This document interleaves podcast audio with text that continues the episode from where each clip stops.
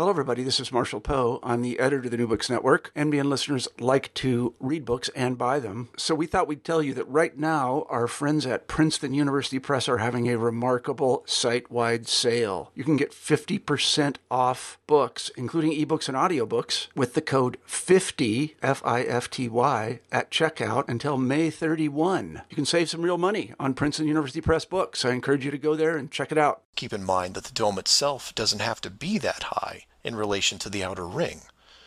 With commercial aircraft capping out at 10 miles and rockets less than 400, the dome would actually look more like a stadium roof, depending on how you wanted to display things like the sun, moon, and stars. An enclosed world with these type of safeguards would be able to sustain an unknowing population for say what, 4500 years? That was Flat Earth superstar Mark Sargent talking about his unassailable intuition that the world is a flat disk underneath a giant sky dome. It's not, of course, but it does serve as a good segue to this week's episode Robert Eisler versus the Flat Earth. Last week, we talked about where Eisler came from, covering the ins and outs of turn of the century Jewish Vienna, his early philosophical work in the field of value theory, and that time in 1907 when he was arrested for art theft in Italy and committed to a sanitarium. This week, we will take a look at Eisler's first forays into the study of religion, beginning with his exploration of ancient cosmologies that sound pretty much like what flat earthers think, and then moving on to Orphism, the supposed ancient Mediterranean mystery cult dedicated to the Greek god hero Orpheus, best known to most of us for sailing with Jason and the Argonauts in the Argonautica epic, and unsuccessfully bringing his dead wife back from Hades. To unpack Eisler's work, we'll talk to a classicist, a philosopher, and an art historian because Eisler seems to have been all three at the same time. I'm Brian Collins, and this is A Very Square Peg, a podcast about Robert Eisler.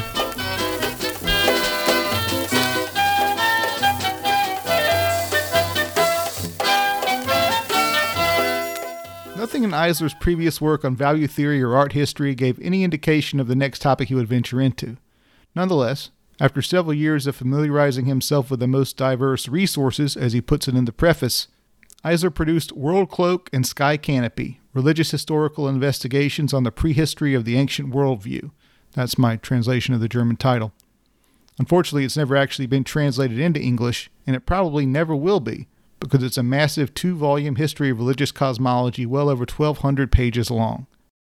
That's pretty big already, and apparently Eisler had continued to insert new material well after the printing began in 1908, slowing down the process and earning him a reputation among the academic presses as something of a difficult man to work with. Eisler was ostensibly studying art history, but he was also interested in a bigger question, namely the origin of Greek philosophy. But to get there, he thinks he has to understand the Greek worldview, literally how they viewed the world. It seems to me that this impulse is connected to the idea that if you want to truly understand Plato, you can't just read his words with a 21st century mindset. You have to read them with a 6th century BCE Athenian mindset, which means trying to get inside his head like an actor preparing for a role. This may not be the best way to describe it, but I'm trying to avoid using German words here like verstehen and Weltanschauung. In the foreword, Eisler explains how his project, and how his approach to myth and religion generally, is based on his art history teacher Alois Riegl's method of worldview reconstruction and what Eisler calls his truly universal historical conception of history. It is precisely the attainment of a deeper and clearer insight into the developmental conditions of the oldest Greek philosophy, the most historically important output in terms of cultural history, which I had hoped for from the beginning of the studies of the oldest cosmologies, and for this alone might have been worth the trouble of dedicating a number of years almost exclusively to dealing with this problem. The first collections of material were still archaeological for art historical purposes, at a time when I had hardly any other task than a more thorough research into the stylistic forms and the presuppositions of the cosmic sacral construction in ancient Near Eastern and Western medieval art, which was intended as a depiction of the whole world a problem to which, even during the university years, the historical outlook of my unforgettable teacher Alois Riegl pointed me. Riegl, to whom my ambiguous interests between archaeological and philosophical problems were well known, once, upon a discussion of Egypt's cultivated pillar and star spangled temple ceiling in his rapturous manner, showed, in his subjective way of seeing and remembering all things, that I had the feeling that a new way to the origins of human knowledge had indeed been pointed out over the archaeological area, a thought that appealed to me all the more. Who was Alois Riegl? I asked Dr. Michael Gubser, a historian of European intellectual history at James Madison University, to explain what was so important about him. So, Alois Riegl was a pioneering art historian in the late 19th century. He was born, if I'm remembering, in 1858, I think, and died in 1905. Um, and he was one of the pioneers of the modern discipline of art history, along with Heinrich Wölfflin, a Swiss art historian, around the same time, uh, a little later, Erwin Panofsky. And I mean, I guess Riegl, along with some of these other figures, were instrumental in two ways. I mean, one, well, in a few ways. One, they separated out art history from other disciplines that it was a part of. So art history was in part encompassed within history more generally, and Alois Riegl is one of the figures who makes it into a separate discipline. In addition, studies of art in the late 18th and into the 19th century had often been taken up with questions of connoisseurship. Is, is this good art or bad art? Or questions of who painted this mysterious painting, right? Can we determine its its author, its painter?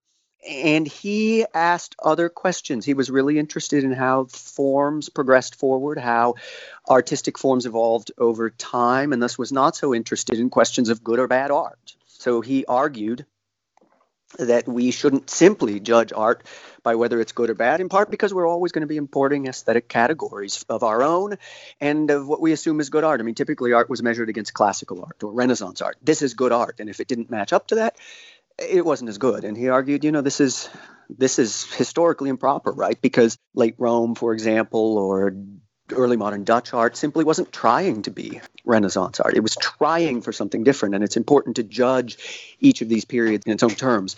And Riegl and Wölfflin and others are really interested in these questions of uh, the progression of forms over time. You know, what is it that is distinctive about the movement of art that separates it from the movement of other things historically and therefore requires a separate discipline? Riegl was also a student of Franz Brentano, who we talked about in the last episode during our discussion on value theory. Brentano was a former Catholic priest and philosopher of mind whose lectures on intentionality and empirical psychology influenced a whole generation of scholars including Edmund Husserl, the father of phenomenology, and Freud, the father of psychoanalysis. His most famous and influential idea was intentionality. I asked Dr. Gubser to explain what that means. You'll be able to hear the connection between this line of thinking and value theory. The idea of intentionality is that there is a connection always between subject and object, between sort of thinker and world. So it's not, there's no sort of Cartesian, I think, therefore I am. To think is already to think of something, which means to think is already be con- to be connected to the world, right? You're think of you're thinking of something in the world, as it were. And there are lots of debates about what this intentional object is. Is it actually a physical object? Is it something else in the mind? While applying Riegl's Brentano influenced methods to the history of religions, Eisler was influenced by another scholar, Hermann Usener, a philologist who was interested in demonstrating how Christian holidays were derived from pagan feasts and Christian saints were based on pagan gods. Nowadays, this is so obvious that we get characters like Robert Langdon in the Dan Brown novels blowing his students' minds by telling them that the Feast of Sol Invictus is the real Christmas. Anyway, Weltenmantel, which is the word that I'll use to refer to this book from here on out, is the first word of the German title is in some ways the easiest and in other ways the hardest of Eisler's projects to describe. It is extremely broad in scope, looking at myths and art from Egypt, Mesopotamia, Palestine, India, Persia, and Western Europe. His basic argument is that two distinct and incompatible cosmological systems spread from the Near East into the Hellenic world. One that pictured the vault of heaven held up over the flat earth by a tree or a pillar, and another that pictured the cosmos as a spherical shape. The first of these systems have been dominant for most of history and is now making a comeback with flat earthers on YouTube. But at the time of Ptolemy, it was supplanted by the second model, the spherical model, which was more amenable to a scientific picture of the universe. Weltenmantel's first volume is dedicated to the history of the world cloak, a type of traditional royal garment decorated with a representation of the cosmos. The example that Eisler begins with is the star mantle of Henry II, the last Saxon king of Germany and the Holy Roman Emperor, which was richly embroidered with astrological symbols. Eisler argues that this type of garment reflects an ancient cosmological tradition originating in the Near East, in which the cosmos was understood to be a cloak or a tent woven out of space and time, and the world cloak was worn by kings to show their divine power. The second volume is about the mythical trope of the heavenly canopy, something like a cosmically enlarged version of the world cloak, held up by a tree or pillar to form the vault of heaven. Eisler concludes that the heavenly canopy is connected to the starry mantle described in the first volume because the image as a whole represents the marriage of heaven and earth, portraying the king, wearer of that mantle, as the male creator god and the possessor of knowledge of the future. Eisler's project is to trace the progression of these forms through time as a way of understanding the way that thinking itself has changed. Did Greeks believe their own myths? Did the Bronze Age Hebrews think Adam and Eve were real people? Reading the stories don't tell us what people thought about them, but it's possible that the way they visualize the world, as recorded in their artworks, might give us some clues. I see the actual center of the required formal teaching of the religious ideas in the process of visualization to identifying emerging laws, it is indispensable to conduct investigations through whole branchings out of especially fruitful individual images that reach back to the earliest times. This whole series of cosmological myths, which can be easily continued to the hundredth, seems to me to offer the best possible awareness that the long and varied path that these investigations had to take from a world famous artistic monument of the Western Middle Ages backwards to the beginning of the ancient view of the world. Until the arrival of the Ptolemaic world system, however, the Old and Middle world had a sensuous intuition of the universe, a world view in the strictest sense of the word through which the general view of all terrestrial events, above all, of the supernatural processes, religion, and the whole illumination of life was essentially determined. The history of this world picture has been sufficiently explored as far as the development of the spherical, or par excellence of the Ptolemaic system is concerned, but very little elucidated except for the time preceding the rise of the idea of a world or even celestial sphere. It is precisely this oldest period of the Middle Ages culture, whose world picture, as I hope to show, was actually based essentially on the ideal of the world encompassing starry cloak of the deity, or the heavenly tent set above the world tree with the help of this cosmic ceiling the time in which all the religious creations of this civilization have received their permanent form without any exception. Already, with the spherical world view, the theological systems of antiquity could at most make compromises. You'd Think of the strange Olympus in the cosmology of Philolaus, and have done so completely with the Copernican system, not to mention all relativistic theories of time and space. It is only through the concept of the absolute transcendence of the deity, which is completely unknown in this form of antiquity, that they are able to assert a semblance of the earlier validity for the most urgent tasks that the modern religious history has to solve. Weltenmantel began Eisler's career as a self trained historian of religions, a career that would soon intersect the lives of other major figures in the study of religion that we will talk about in the next episode. At the time of its publication, responses to the book were generally good, though some reviewers did question the unusually large amount of materials Eisler was drawing on, like this review from the French journal History of Religions Review. When we reach the end of these two volumes, so dense, so full of facts and ideas, we feel a double impression. It cannot be denied that there is a considerable effort to explain obscure facts and enigmatic documents, to find their origin, to discover their meaning, either religious or eschatological or mystical. Nor can it be denied that Mr. Eisler has displayed in this work very brilliant qualities, an ingenuity that is clever in turning difficulties, a great flexibility of mind, a subtlety of thought, and a vivacity of dialectic, which cannot be faulted other than to be sometimes excessive. And on the other hand, we are not without worry about the direction taken on the lines which the author follows. We fear constantly to lose our foothold, to wander through digressions or into the labyrinth of ingenious deductions, the reconciliations made through space and time, reckless etymologies, the arguments derived from astrology, all these processes of a science which moves too easily away from the solid ground of strictly historical facts and whose lack of rigor precludes granting solutions formulated by Mr. R. Eisler an indisputable value. If you can read German and you want to see what all the fuss is about, Volume 1 of Weltenmantel has been scanned and uploaded onto archive.org. I had to buy the second volume online from a dealer in London. The gold embossed seal on the cover indicates that it was bound at a library in Wrocław, currently in Poland.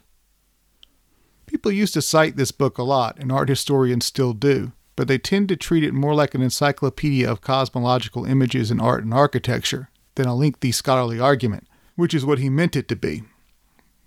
Weltenmantel is almost certainly the inspiration for another very ambitious and often derided book about mythology, Hamlet's Mill, by the archaeoastronomers Giorgio de Santillana and Hertha von Dechend. Now, that's been reprinted at least eight times, translated into multiple languages, and even expanded in later editions. The sprawling references and bizarre tangents in Weltenmantel are only the beginning of what will become the hallmark of Eisler's scholarship. In his next book, Orpheus the Fisher Comparative Studies in Orphic and Early Christian Cult Symbolism, takes this method in a different direction. Here is the question that motivated Eisler to start comparing the fish symbolism in so called Orphism, more about that later, with what we find in the Gospels. Why is Jesus so closely associated with fish and fishermen? He walks on the water. He multiplies loaves and fishes to feed his followers. He calls the fishing brothers Simon Peter and Andrew to become his apostles by telling them that they will be fishers of men. The Pope wears the fisherman's ring as a symbol of the papacy descended from St. Peter. And of course, the earliest Christian symbol, the one you can still find stuck on the backs of people's cars, is the sign of the fish. But Eisler goes much deeper with all this. For example, he uses a kind of numerology, which he starts to study in Weltenmantel, to demonstrate that the name of the bishop of the Eastern Church, Abercius, is a numerological equivalent to ichthys, the word for fish. There are a lot of other connections in Orpheus the Fisher, some more convincing than others. As one German reviewer put it, there are a lot of fruit trees here, but also some shrubs that one is glad to miss. We'll talk more about Eisler's unique and controversial interpretation of early Christianity in later episodes. But now, let's focus on the question of Orphism, beginning with a figure at its center, Orpheus. After the break.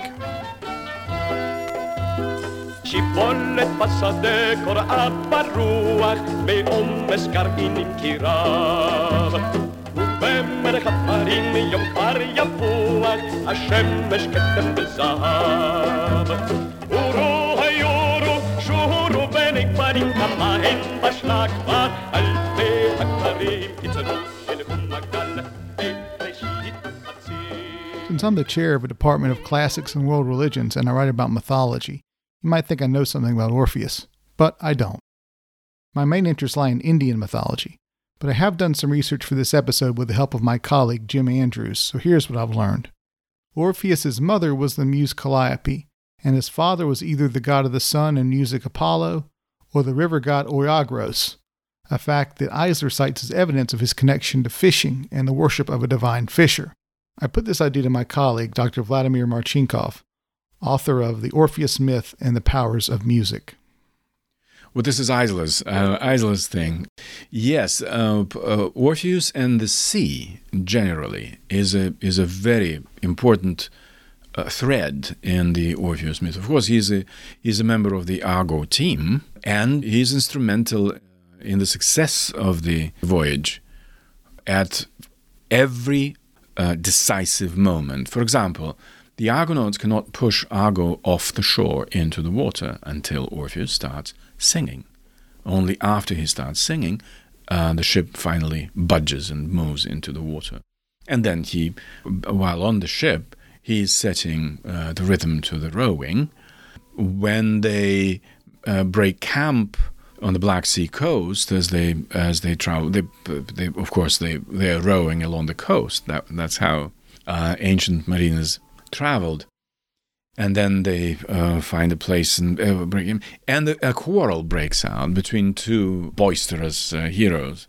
And uh, Orpheus starts singing uh, cosmogony, how the world was created, and how, after this terrible strife with the Titans, Zeus established the Olympian order. And everyone understands that Jason is the Zeus of that team, and so he he calms the internal strife uh, within the group. Like Dr. Marchenkov says, Orpheus sailed with Jason and the Argonauts to capture the Golden Fleece, where he helped out his fellow adventurers in two ways. First, he made sure that all the proper sacrifices were made along the way to keep the gods happy.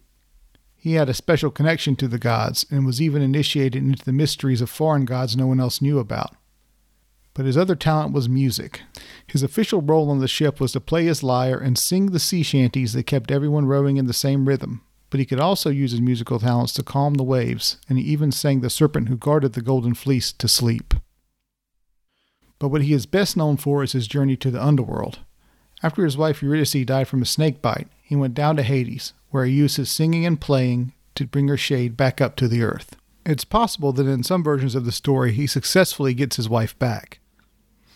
But the most familiar ending, which comes from Virgil, is that on the way out of Hades, Orpheus looked back, which he was warned not to do, and Eurydice was lost forever. For the Greeks, he was first and foremost an artist, um, poet, and singer, and musician. And his divine inspiration was encoded in the gift of Apollo, the golden lyre. Apollo's golden lyre. Uh, later on, uh, at the end of the story, it returns to, to heaven as the constellation of the lyre.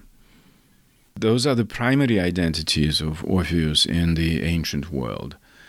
But already in Plato, we find uh, the story of his uh, journey to Hades to rescue his wife. It's in, in, in an ironic key uh, from which we can speculate, I suppose, that uh, it had existed in a non ironic key, and uh, Plato was uh, playing with it uh, as he played with many Greek myths in his dialogues. Uh, it's in the symposium, the, the speech of Phaedrus, and Orpheus is mocked as a, as a cowardly lover, not brave enough to face death itself but uh, making his way into Hades by trickery. For, for Plato playing music, you know, magical song, uh, he translated that into the trope of trickery and made Orpheus, uh, uh instead of a divinely inspired uh, singer and uh, prophet, um, made him into a, just a kind of lowering, a certain lowering, humorous lowering of the figure. But there are many such things in, in Plato with regard to. After losing Eurydice, Orpheus swore off all women and introduced the practice of male homosexuality into the northeastern region of Thrace. Thrace, which is now mostly in Bulgaria, was his original homeland. Later, either because of his scorn of women or because he had abandoned the worship of Dionysus, he was attacked by a group of Dionysus's female worshippers called Maenads, who tore him limb from limb in a frenzy.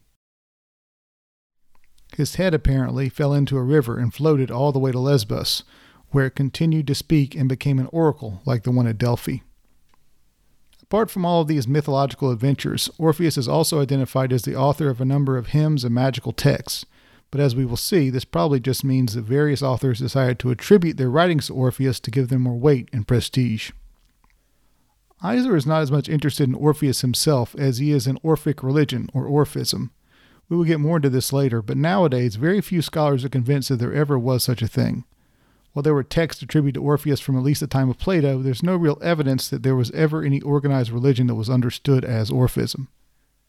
Instead, a group of Neoplatonist philosophers in the early Christian centuries, about a thousand years after Plato, seem to have made up Orphism as an ancient religion that had a lot in common with their own beliefs, all in order to connect themselves to the authority of tradition. At the same time, Christians arguing against paganism made Orphism out to be the source of pagan religion, so that they could apply their criticisms of supposed Orphic rituals and beliefs to all pagan religions. Our earliest witness is Plato. So, fourth century. The Derveni papyrus may be earlier, may be around the same time. So we know that there are texts that people are quoting before that. So fifth century, maybe as far back as the sixth century BCE. The latest texts that are being composed with the name of Orpheus on them are the Orphic Argonautica and the Orphic Hymns, which are being produced somewhere in the third to fifth century CE. So there's a really long span of people composing material in the name of Orpheus. They're really, you know, if you look at the whole span of things, you know, say fifth century BCE to fifth century CE, it's a thousand years in which people are using the name of Orpheus to get a certain cachet to the ideas that they're putting forward. So we find things with the name of Orpheus that have Stoic ideas. We find things that have Aristotelian ideas. We find things that have Neoplatonic ideas. We find things that have Jewish ideas. I mean, the, the Testament of Orpheus is a, is a text probably produced by uh, Jews in the Hellenistic period that has Orpheus recanting the worship of multiple gods and talking about how it's all about monotheism. You know, there's a an interesting sort of play where Orpheus and his son or pupil or maybe father Musaeus, Musaeus gets identified with Moses. So boom, you've you've got Orpheus slotted into the the Jewish tradition that way. So Orpheus becomes the pupil of Moses, and suddenly the oldest figure in the in the Greek tradition is connected with the oldest figure in the Jewish tradition, and you know, so the unity of wisdom is complete. That was Radcliffe Edmonds III, the Paul Shorey Professor and Chair of Greek and Professor of Greek, Latin, and Classical Studies at Bryn Mawr College. He wrote a book about all this in 2013 called Redefining Ancient Orphism, a study in Greek religion. Here's him explaining how a straw man created by pagans and Christians so that they could argue against each other became even more real as time passed. So the Neoplatonists are trying to find a a figure that they can sort of hang everything on and say, no, look, we've got a very consistent theology going on here. And the early Christian apologists are taking the same figure in the same texts and saying, look at all of the horrible stuff we've got here. The, the interesting thing is that they both agree on, on sort of the mm-hmm. nomination of Orpheus as the, the representative of the most ancient Hellenic religious tradition. And so then the later scholarship sort of picks up on this.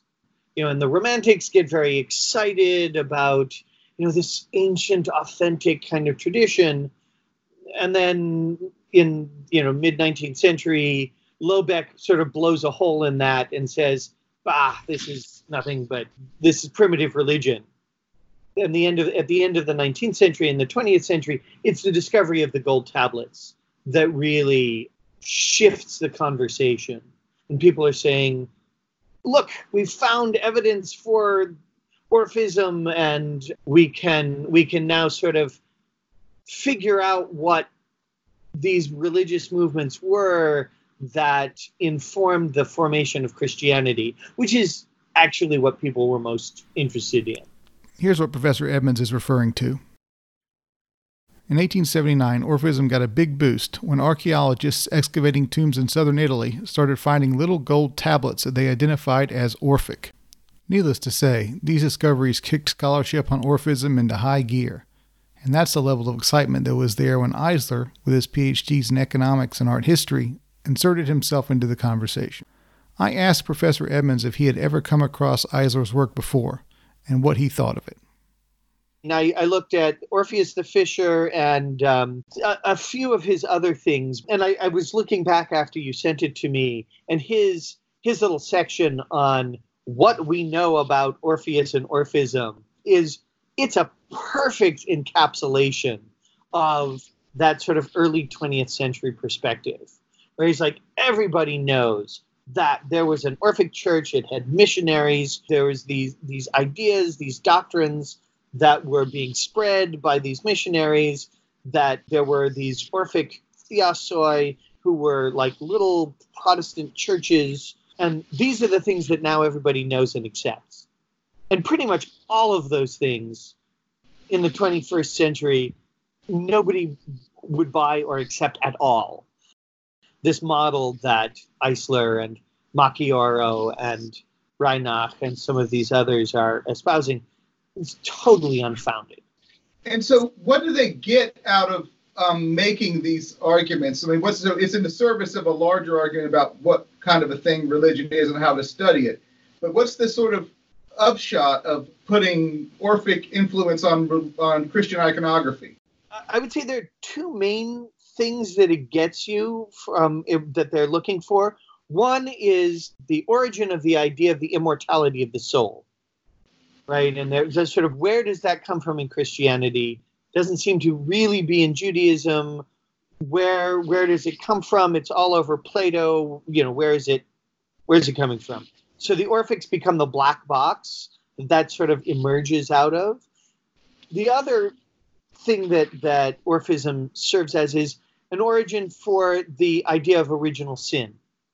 This is really where the the impact of the gold tablets comes in in particular because the text of some of those tablets is taken to connect with um, the story of the Titan's dismemberment of Dionysus.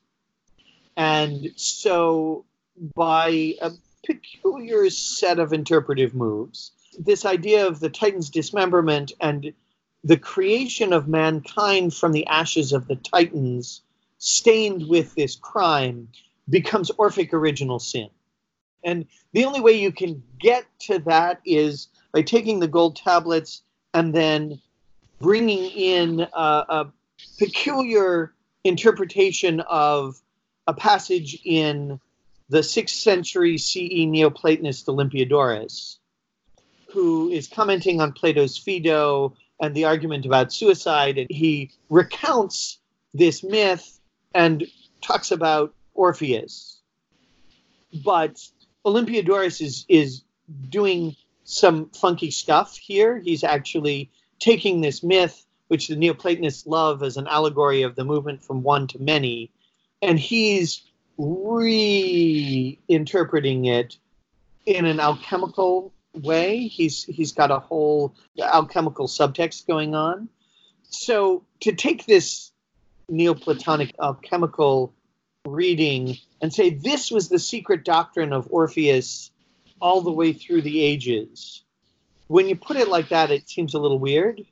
Um, but that that is in effect what what they were doing with with this material.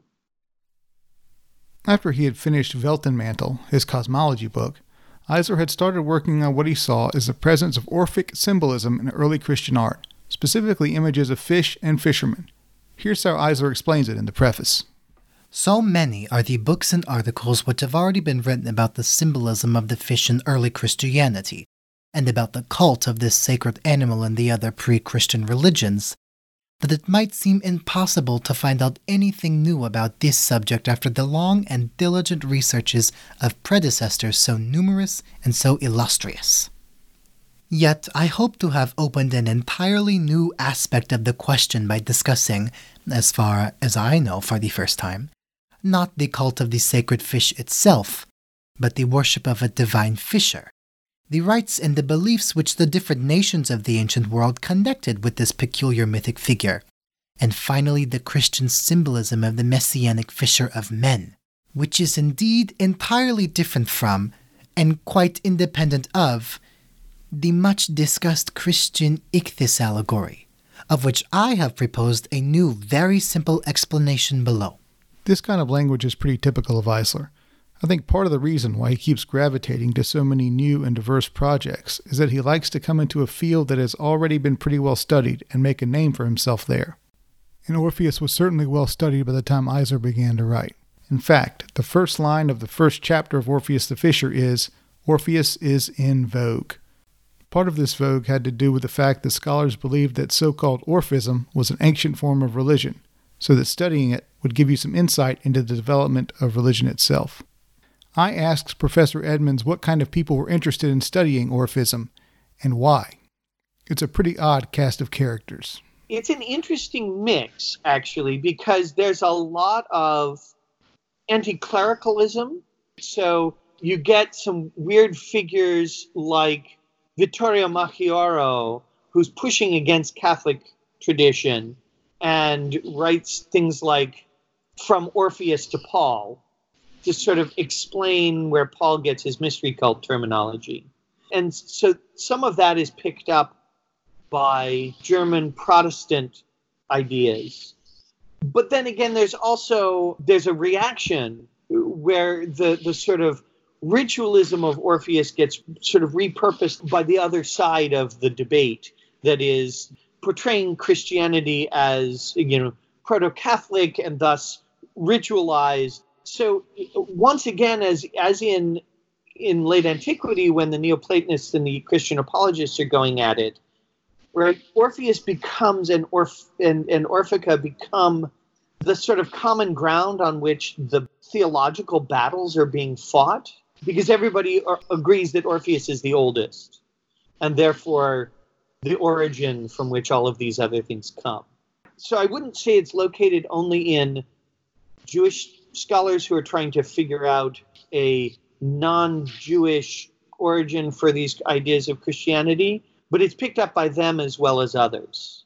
Um, and Eisler, I didn't, you know, some of the, the that thing you sent me, I didn't know about his very peculiar background um, and sort of where he fits in between the Jewish community and the and with Scholem and the the the Christian community. Yeah, that he he would be an interesting one to locate in, in, in these debates. The popularity of Orpheus in Eisler's day actually went back to the time of the Italian Renaissance, as Dr. Marchenkov explains.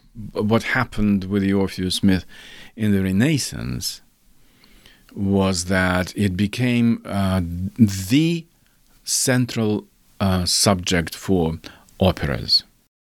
Ottavio Rinuccini was the author, the Renaissance Italian poet associated with the Medici. Uh, wrote this very famous, very popular poem um, about Eurydice, tragic poem with a tragic ending. He had enough taste to do it in that in that key, and uh, several attempts were made by uh, subsequent uh, musicians, especially in the in the late 16th century. And then Monteverdi really creates um, uh, the first fully successful and especially important for us published version of the story, his opera, uh, which he called Dramma per musica. Uh, the genre, and that's how people referred to it. And then uh, there is an explosion in the early 17th century, explosion of opera writing across Europe, and um, many authors choose Orpheus and Eurydice as their subject no less than 40 of them, I think.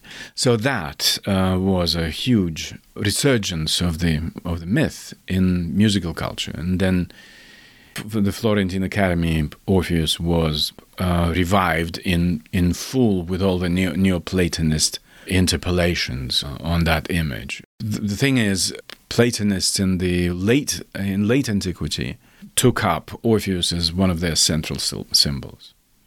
And then early Christians, of course, borrowed it and then transformed that uh, image of Orpheus into the image of Christ.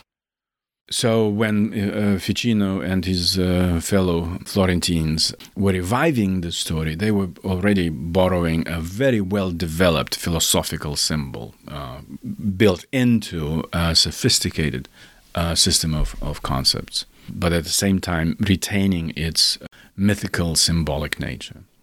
Eisler actually published his first article on Orpheus in 1909, before Weltenmantel even came out. The article appeared in The Quest, a journal published by Eisler's friend, the former theosophist G.R.S. Mead, who we will learn more about in a later episode. And in 1908, Eisler had lectured on Orphism at the Third International Congress of the History of Religions at Oxford. In the audience was John M. Watkins, the famous London esoteric bookseller, who would eventually publish Eisler's first book in English, Orpheus the Fisher, based on the essays he had published in The Quest. The book was actually done in 1914, but the outbreak of World War I kept it from being published. As the paper and printing betray at first sight, this book had been printed and almost finished before August 1914. The enlarged and illustrated edition in book form of the long series of papers which I have been allowed by the editor's kindness to contribute to the quest from 1910 to 1914, was about to be published when the fatal war began that finally buried the author's native land, the ancient Rome of the Habsburgs, under the ruins of an unfortunate Oriental policy. Having done his military duty in the first line until the day of his complete disablement in 1917, the author was allowed to return to his peaceful research work and to wait patiently for the day when the old international relations of friendly competition would be resumed in a spirit of reconciliation.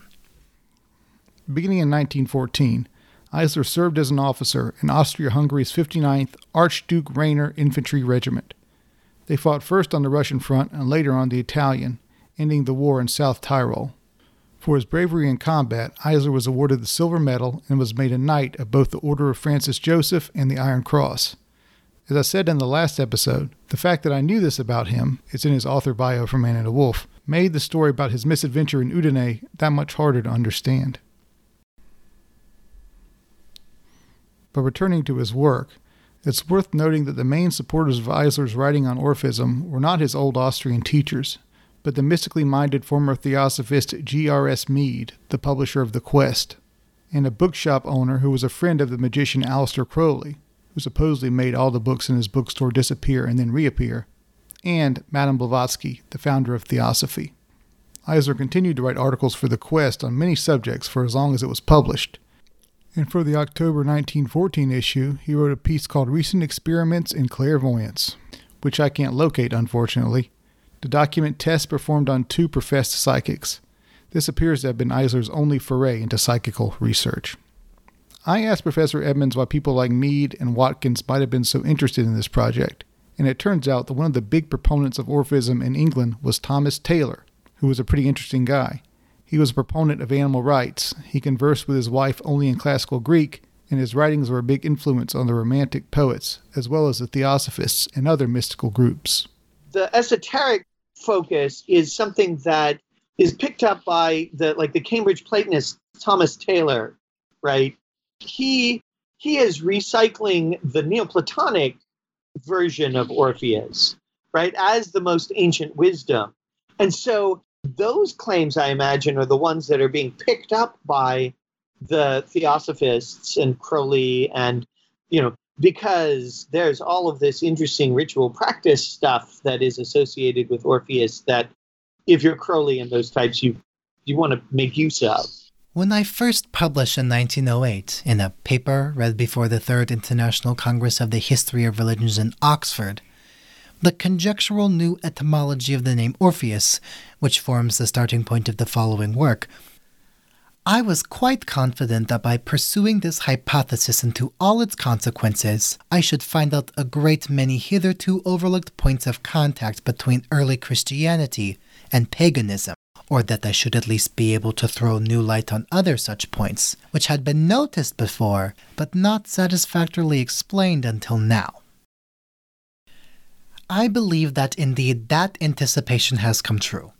But, on the other hand, I have certainly been deceived in my expectations of discovering early, extensive, and important pagan influences on the initial form of Christian ritual and cult symbolism.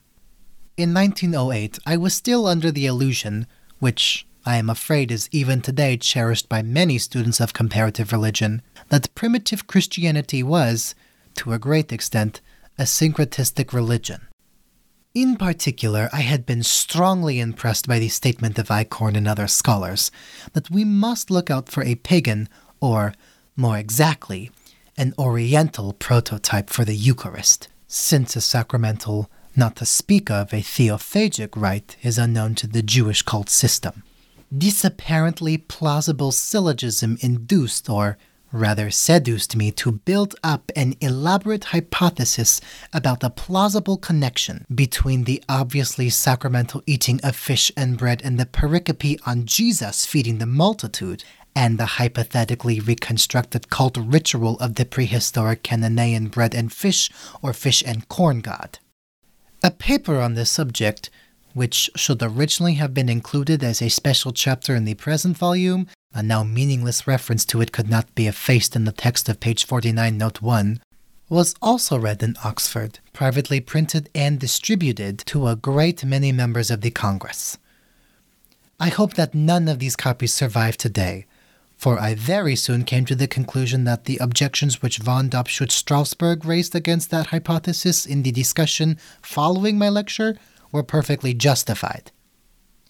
I had to give up the greater part of this premature construction, and I am perfectly convinced now that the Eucharistic rite arose out of a purely Jewish ritual.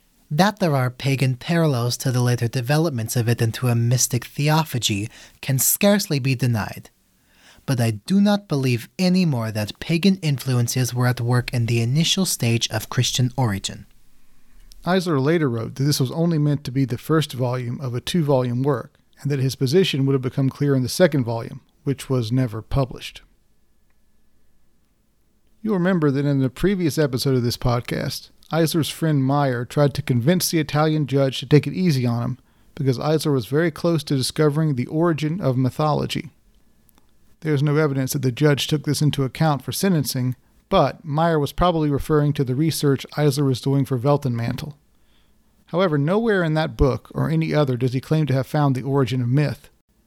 In fact, as his self correction in the preface to Orpheus the Fisher and some other incidents we'll get to later suggest, Eisler seemed to be less interested in finding answers than he was in finding questions.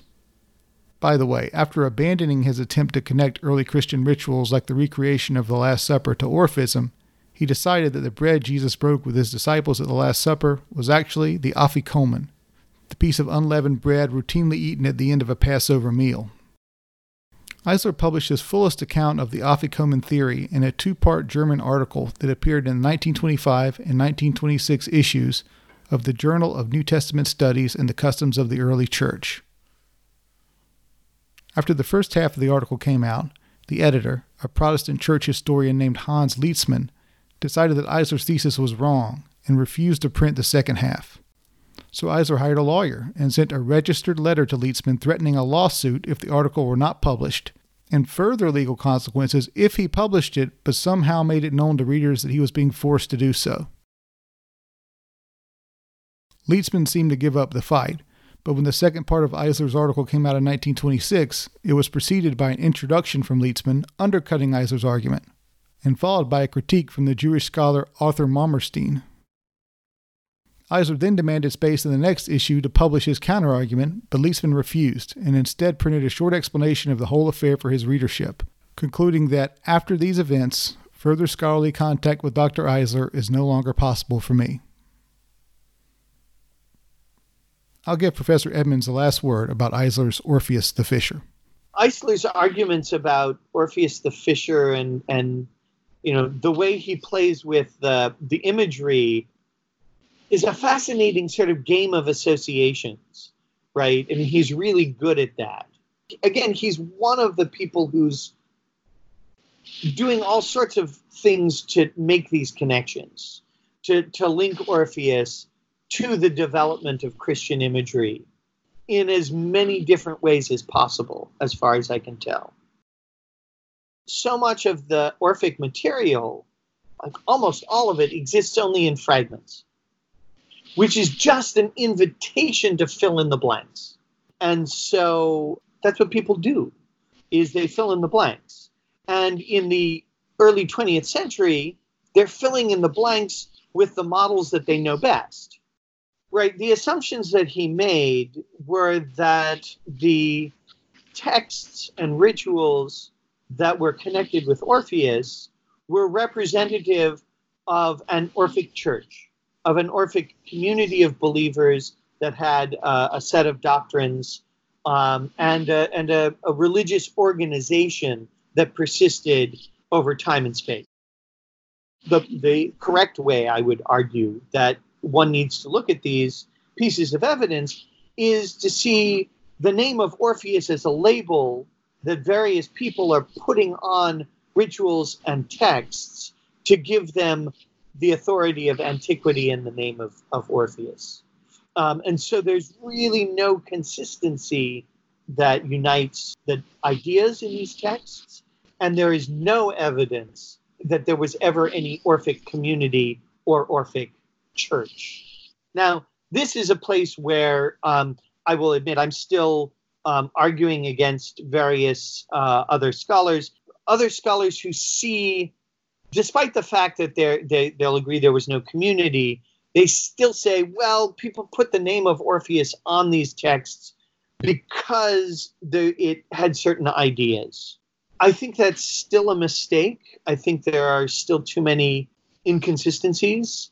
Yes, to some extent, right, the fact that Orpheus's name is associated with one text means that when somebody else is trying to forge his own text with the name of Orpheus on it, he's going to pick up elements from the older one and recycle them and reuse them. And so there will be points of contact.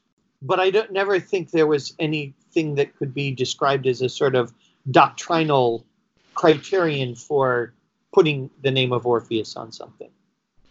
As with many of those things, if you picked up Orpheus the, Fisher, you would find a wealth of references to primary sources, right? Which you could then go and look at on your own. I would say, please don't import the idea. Don't take what he says they mean to be what they they meant in their their context, their historical context. But as with so many of those guys, they had such a wealth of sources. They could quote so many different things. They could take so many pieces of the puzzle and put them together.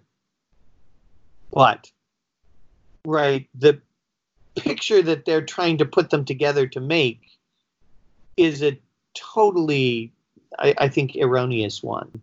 But if you're missing enough pieces, you can take a piece of a puzzle and say, look, this comes into something that looks like this. This is what the picture on the box should look like. And we would say, no, no, that from our 21st century perspective, we say, no, the box, the picture on the front of the box looked nothing like that. You know, I'm sure that in a hundred years, people will talk about the scholarship of Orphism in the late 20th, early 21st century and say, ah, they were filling in the blanks with the models that they knew best, right? Which, uh, from our perspective, we can't really see those right now, but I'm sure they'll be making the same kind of arguments about us. So, uh, After he made a name for himself as a historian of religions with Weltenmantel and Orpheus the Fisher, Eisler began to move in the same circles as people who would later become giants in the field and would be remembered long after Eisler had been forgotten. In the next episode, we will follow him to Paris, where he takes a post as a diplomat only to be swiftly disowned by his own government, then starts lecturing on a startling new vision, literally, of the historic Jesus, and gets into conflicts and controversies with heavy hitting Jewish scholars Gershom Scholem and Aby Warburg. I'd like to thank my guests for this episode Michael Gubser, Radcliffe Edmonds, and Vladimir Marchenkov. For this episode, the voice of Robert Eisler was provided by Caleb Crawford, with additional voices by Brian Evans. Throughout the podcast, I have received assistance with engineering, recording, and editing from March Washaleski and Logan Marshall. The music is Shibboleth Beseda, recorded by Eliakim Shapira and his Israeli orchestra. Partial funding has been provided by the Ohio University Humanities Research Fund and the Ohio University Honors Tutorial College Internship Program. Please join us again next week for another episode of A Very Square Peg, a podcast about Robert Eisler.